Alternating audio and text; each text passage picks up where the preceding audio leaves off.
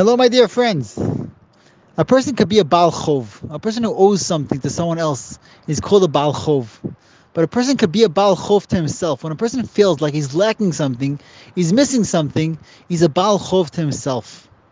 The difference between Chov and Tov is only one. The difference in Gematria between a Ches and a Tes is only one. When a person lives with the one, lives with Hashem, Hashem Echad, then he believes that whatever he has, that's the best thing for him. That's the Tov. That's the pshat in the pasuk in Tehillim where David HaMelech says, "Ein ose tov, ein gam echad."